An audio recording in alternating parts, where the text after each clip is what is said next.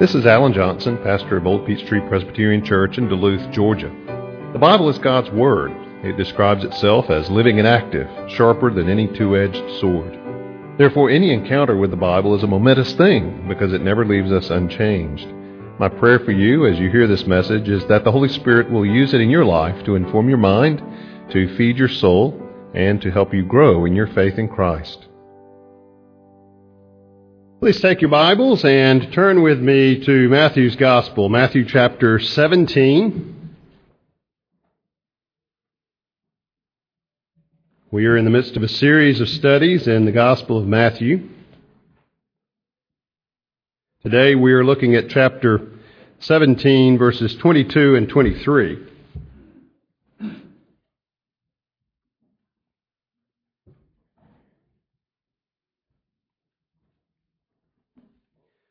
Jesus' Galilean ministry is over. He is on a uh, course that will take him to Jerusalem and ultimately to his own death.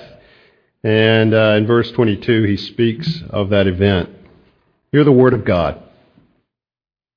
As they were gathering in Galilee, Jesus said to them, The Son of Man is about to be delivered into the hands of men, and they will kill him and he will be raised on the third day. And they were greatly distressed. Let us pray. Our Father, we thank you for the Scriptures. Thank you that your Word is truth itself. We pray, O oh God, that as we think about your Word this morning, that you would instruct us, that you would open our eyes. We pray, Father, that uh, even in the contemplation of your Word, we would worship you. We'd be filled with a sense of your wisdom, a sense of your glory in what you have done for us and in who you are. Thank you, Father, for this time we can spend studying the Scriptures. We ask for your help. We pray it in Jesus' name. Amen. Back when uh, Barbara and I lived in Philadelphia, Pennsylvania, we, we shopped at a chain of stores uh, by the name of Acme. Now, for those of you who are fans of the Looney Tunes Roadrunner Coyote series, this was not the chain of stores that sold anvils and dynamite and uh, those sorts of things. Rather, Acme was uh, a chain of grocery stores. And we would go there, and early on when we went there to, to, uh, to pay, you know, you write a check, and they required you to have a check cashing card, ID, and you would have your card, and you had a PIN number, which is a pleonasm because the N in PIN means number. Uh, you have a PIN, and uh, you'd give the cashier that number when it came time to check out. Well, as we were getting our PIN set up, they informed us that they had recently switched over to a new system. Whereas in the past they had a two digit PIN, they now had a four digit PIN. And so we set up our number, I think it's safe to tell you, it was 7070. That was our first mistake. Well, after that, it would come time to pay at the checkout counter, and we'd inform, they'd ask, what's your PIN number? The cashier would ask, we'd say, well, 7070. Apparently, no one told the checkout clerks, the cashiers, that they'd gone to a four digit system because she would hear 7070, think Barbara was repeating herself, put in 70, the cash register would lock up and we'd inevitably have to call for a manager to come over and enter the code and free it all up so we could check out and leave. Well, this happened uh, a number of times and it was getting frustrating. Finally, I decided to precede the uh, shopping cart in line there to check out, and I would I would lean over at the cashier. Did this uh, at least once, I think several times. Lean over at the cashier, look her in the eye and say, before anything had come up, for the first item had been, you know, entered into the register, look her in the eye and I'd say, we have a four digit PIN. She'd kind of give me a strange look and I would just move on. That's all I would say. And then Barbara would come along, we'd put all of the items out, she'd check us out, go through all the things, and then Barbara, as she was writing the check and handing it to her with the card, would say, we have a four digit PIN. And she'd look at me and she'd kind of, oh, okay. and she would enter it and it would work. Sometimes she would enter it. Well, we finally found a cashier who knew what was going on and we usually tried to get her. One time we didn't get her and she hollered over at the person uh, before I had a chance to. She hollered at the cashier, they have a four digit PIN. Apparently we were the only ones who had a four digit PIN. But we would, I would tell her that, and as Barbara came up and it came time to pay, she'd say, "Oh, okay," and she, if she was listening, would enter seven zero seven zero, and everything would work just fine. Why does Jesus tell his disciples he's going to the cross? This is, after all, the second time as we've studied Matthew's gospel this has come up. In chapter 16, verse 21, we read, From that time Jesus began to show his disciples he must go to Jerusalem, suffer many things, and be killed, and on the third day be raised. He spoke not only of the cross, he spoke of his upcoming resurrection, but they didn't seem to hear that. In fact, at first they didn't even understand about his going to the cross. Remember, Peter counters and says, No, Lord, this won't happen to you. Well, here again, as they're gathering, Jesus says to his disciples, The Son of Man is about to be delivered into the hands of men. They will kill him, and he will be raised on the third day. Why does Jesus tell them this now? Even as they're beginning to understand, it only serves to distress them, and they never seem to hear the part about his being raised.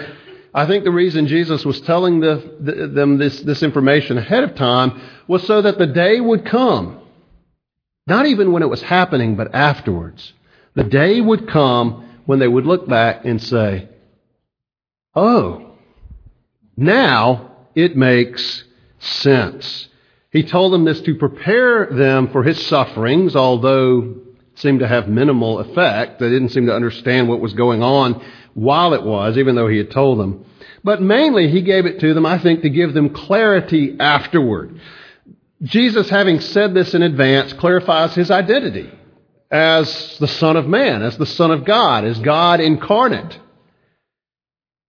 Sure, uh, a human being, a mere human being, might, uh, knowing that he is incurring the displeasure of the governing authorities, especially in that day, uh, think that the day might come when uh, he disappears in the night and is, is executed. But no man even if he suspected his own death, would say he would be raised from the dead on the third day. Jesus is giving information that only he could know, only God could know about what would happen in the future. So it helps to confirm his identity, but it also helps to confirm his purpose. Even before it happened, Jesus is telling them that he is going to go to the cross and that he would be raised. There's no way later they could say, well, things just went wrong. It was a good plan that went awry. Things didn't work out the way that he intended, and so God took what happened and made the best of it. No, no, no. Jesus told them early on, this is how it would play out. This is what would happen. And afterwards, after the events, and certainly after the giving of the Holy Spirit, they could look back and say, you know, he told us all along that this is what would happen. And so it was. Well, this is a short text, just two verses, but it is densely packed with information. And over the next few minutes, I want us to take a look at it and unpack these three statements that Jesus makes about his near future. First of all, Jesus says there that he is about to be delivered into the hands of men. Now, there's, a, there is a, an ominous uh, new note to what Jesus says here. Earlier, he had just said this is what would happen. But here he speaks of being handed over, being delivered over. Uh, the word could be translated a couple of ways, basically the same meaning, but with its weaker force, meaning as the ESV renders it here, to be delivered over, to be handed over, but with its stronger force, meaning actually to be betrayed. And the disciples would pick up on that something was going to happen that would result in Jesus being handed over, delivered over, uh, even betrayed to the governing authorities. Now, of course, you and I, from our perspective, know how that played out with Judas Iscariot. Uh, Judas, of course, was one of the twelve. Uh, Judas should be a, uh, a sober warning to us all. Jesus uh, had, had picked Judas as a follower. Judas heard Jesus teach. Judas saw the miracles that Jesus did. Uh, in fact, Judas was part of those whom Jesus sent out to preach and to do miracles in his name. And yet, not all was right with Judas. Judas was in the right place, he was with the right people, but he did not have the right heart. His heart was, was all wrong. Uh, humanly speaking, Judas had a problem with money. In fact, we read in John's Gospel in John chapter 12 that Judas took exception to Mary anointing Jesus with expensive perfume and said, Well, why couldn't we have sold that for 300 denarii and given it to the poor? Oh, generous Judas Iscariot, right? No. John tells us after the fact, he said that because he kept the money bag and he used to steal from what was in it. Judas was a thief. Judas had a problem with money. And perhaps it was that same problem that made him susceptible to an offer uh, of payment of 30 pieces of silver if he would but betray Jesus over to the authorities. But not only humanly speaking with Judas uh, the instrument, but divinely, Judas was the one who was ordained by God to this task. In fact, in John 17, Jesus, in his, in his uh, high priestly prayer there, uh, John 17, the entirety of it, a prayer Jesus makes for his disciples and for his church, says, I've not lost one of those you've given me except the son of perdition Different translations render it different ways. Uh, the one doomed to destruction, the son of destruction, son of perdition. Uh, in other words, the one whom God ordained would be that lost soul among the disciples who would betray Jesus into the hands of men and set in motion that series of events that would lead to his crucifixion. And so Jesus hints at that here. He is about to be delivered into the hands of men. He doesn't name the instrument, but you and I know it was Judas Iscariot. Now he says, into the hands of men.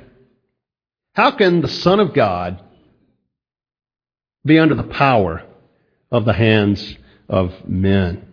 Well, we need to recognize that that was a voluntary giving himself into the power of the governing authorities uh, earlier in this gospel, Matthew chapter 26, uh, where Jesus is being arrested in the garden, and uh, the disciples uh, want to fight to protect him, and Jesus will have none of it. He says, No, no, put the sword away. He says, Do you not know that I could call on my Father? And he would send 12 legions of angels to deliver me, to protect me to keep me from falling into the hands of men. But he didn't do it. Why not? Because he said, This is how it must happen. This is how it is to be fulfilled. This is how it will be accomplished. It was voluntary. And later, when Jesus is before Pontius Pilate, John chapter 19, verse 11, uh, Pilate uh, says, Don't you know I have power to keep you, I have power to release you. And Jesus says to him, You would have no authority over me unless it was given to you from above. A recognition that Pilate's position, one, in general, was, was a dispensation or administration given to him by God. But particularly in Jesus' case, Pilate has authority over him only because God had given that to him, only because that was part of God's sovereign plan. And so we recognize here as Jesus speaks of being delivered into the hands of men, that it would come through this human instrument, yet unnamed, and that it was a voluntary act of, of the Lord Jesus to place himself into the hands of men. If Jesus had not so willed it, no man could hold him, no army could capture him. And yet Jesus willed to do that. It was his purpose to do that, the purpose of his Father because he wanted to accomplish your salvation and mine. And so he willingly humbled himself to being under the power of men, enemies, who wanted him dead. Well, then that leads to the second thing that uh, Jesus teaches us here, and that is that Jesus would be killed, delivered into the hands of men, and they will kill him. Now, he's already mentioned this back in chapter 16. He would suffer many things from the elders and chief priests and scribes and be killed. In no uncertain terms, Jesus says these events are going to result in my death. Well, it says the disciples were greatly distressed. Apparently, they've moved, as they're processing this information, they've moved from a denial of it, Lord, this shall never happen to you, to beginning perhaps to come to terms with it, and yet, understandably, we're not at all happy about it. It says they were distressed. Uh, maybe they still didn't fully grasp what Jesus was saying. And yet, as Jesus kept speaking of his death, that troubled them greatly. And they, they still don't seem really to get to the point of his being raised. They don't seem to get beyond his speaking of his death. Now, as we said before, that's totally at odds with their conception of the Messiah. Uh, the first time Jesus spoke of his death, Peter had just confessed Jesus to be the Messiah, uh, whom the Father had sent into the world. And then Jesus talks about his death. Well, those two pictures didn't fit together uh, that the Messiah should suffer at the hands of men and die. Their idea of the Messiah was that his enemies would suffer at his hands and they would die as he delivered Israel uh, from Roman oppression, political uh, uh bondage. Well, Jesus is speaking here of his death. Now, as you look at the death of Jesus in the light of Scripture, this was not just uh, a murder, this was not just an execution. There was, there was cosmic significance in the death of our Lord Jesus Christ. And just as his falling under the power of men was a voluntary uh, act on Jesus' part, remember other times when they tried to take him and, and Jesus eluded their grasp, uh, that was voluntary. Well, Jesus' actual own death was a voluntary act on his part. Uh, we read in John chapter 19, verse 30, that after his suffering on the cross, after he bore our sins there under the judgment of his Father, that he yielded up his spirit. Jesus himself certainly had no sin for which he would die. Uh, death is not a natural part of the order of things. Death was not a part of the world as God created it. We die because we sin, because this world is in sin. Jesus had no sin. Jesus himself had no reason to die. He died bearing our sin, but he died because he himself willingly, voluntarily yielded up his spirit. So it was a voluntary death. I've sometimes wondered, I've, I've not been there, obviously you haven't either, but what is it like to die? not of even a violent death. Uh, you hear of people, sometimes it seems as though they hold on until a loved one arrives. Are they able to stave off death, if only temporarily, in order to see someone before they die? I don't know. I don't know what that's like. What is it to fight death? What is it to be on a table in an intensive care unit to fight for your life? I have not been there. I don't know what that experience is like.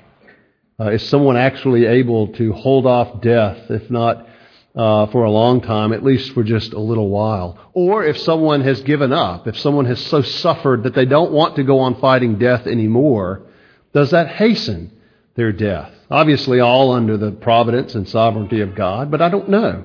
But I do know this that at the appointed time, Jesus voluntarily bowed his head and yielded up his spirit. But we also have to say about his death, it was a real death. There are those who have attacked, uh, particularly the resurrection of Jesus, by saying, well, he didn't actually die, he fainted.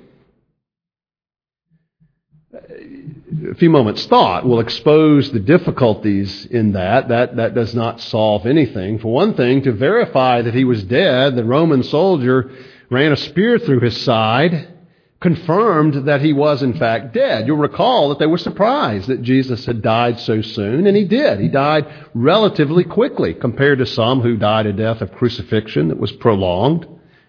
Uh, they were surprised, but they came out, confirmed he was dead, and confirmed it even further by running a spear through him.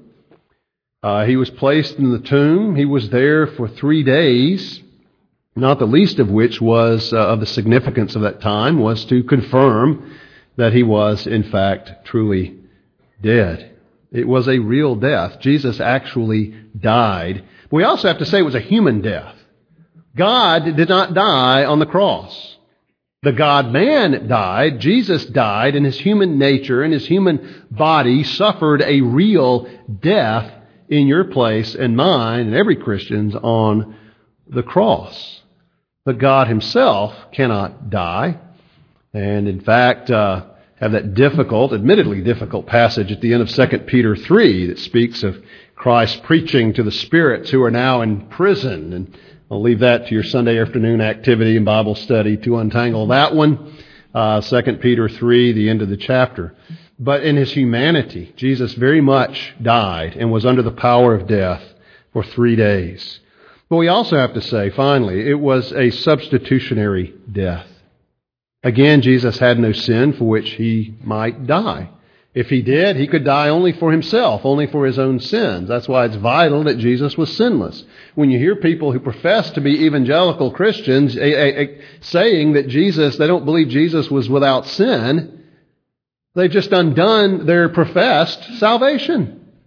If Jesus sinned, he could die only for his own sin. But being the sinless Son of God, tempted yet sinless, he was qualified to be that sheep without spot or blemish that died in the place of the sinner. And so we have to say it was a substitutionary death. And not just a death for everybody in general, but a death for his elect in particular. Person by person, face by face, name by name. That when Jesus died on the cross, he didn't just die for everybody in general, possible, a potential salvation. He died for me. As the hymn says, in my place, condemned, he stood. He is my substitute. If you're a believer in Christ, He is your substitute. He died for you by name on the cross. A one to one correspondence. Jesus in your place. That we, that I, might have what he won for me by his obedience. So Jesus speaks here of being delivered in the hands of men. They will kill him and he will be raised on the third day. Now Jesus never spoke of his death without also speaking of his resurrection. The good news to follow the bad news. But the disciples again never quite seem to grasp that. But Jesus says he would be raised. Now notice it's passive. Usually, when the Bible speaks of the resurrection, it says that Jesus would be raised, passive. Occasionally talks uh, of it in other ways, but typically the emphasis there is that it's a passive thing. Particularly, the Father would raise Jesus from the dead. This is how Peter preached it on the day of Pentecost, Acts 2:23. This Jesus, he says, delivered up according to the definite plan and foreknowledge of God, you crucified and killed by the hands of lawless men. God raised him up loosing the pangs of death, because it was not possible for him to be held by it. God raised him up. What does that mean? Well, tells us three significant truths about the resurrection. First, it tells us that the resurrection vindicated Jesus. It vindicated him. Not only his, his witness, remember Jesus spoke of the sign of Jonah being given, and the resurrection was that sign. He was in the grave for three days, Friday, Saturday, Sunday, came out on the first day of the week. It, it gave the sign that people had asked for, the sign he had promised. But it also vindicated his innocence. Jesus had not sinned. Our sin was imputed to him, was placed on him, or, or credited, or if you would say debited to him, but he himself had no sin. That's why Peter says here that it was not possible for him to be held forever by death. It vindicated Jesus. It was also a genuine resurrection, not, not mere resuscitation from the dead. Remember, Jesus raised Lazarus from the dead, uh, called him out of the grave. In a sense, that was a resuscitation, not a true resurrection. Uh, the difference is that Lazarus was back. He, he was in his body. He was as he was. And he would one day die. Trust maybe of old age when God had given him his years on the earth and called him home.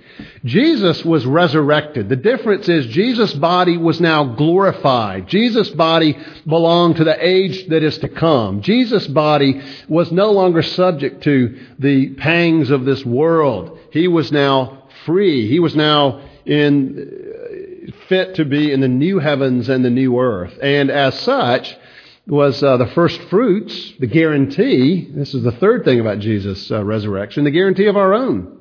That what we see in Jesus' resurrected body is what we will see in our own body. Not merely raised up, but raised up imperishable, raised up incorruptible.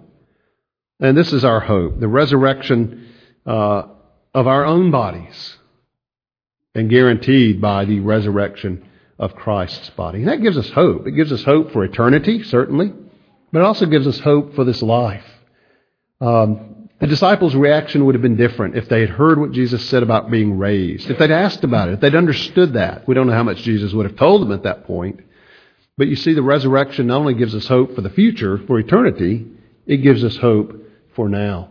Because that means, as Paul says there in 1 Corinthians 15, our labors in the Lord are not in vain. Nothing done in this, in this life for Christ is in vain because of the resurrection, because of that vindication that is to come. And so Jesus speaks here of being raised on the third day.